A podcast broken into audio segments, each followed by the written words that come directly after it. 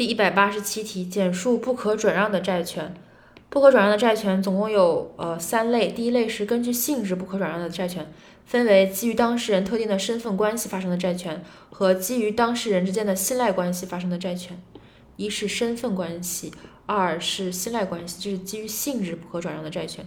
第二是基于当事人的约定不可转让的债权。第三是按照法律规定不可转让的债权，比如说与公共利益有关的债权，禁止该类债权转让，或者是规定该类债权的转让需经有关部门的批准。所以一是性质，二是约定，三是法定。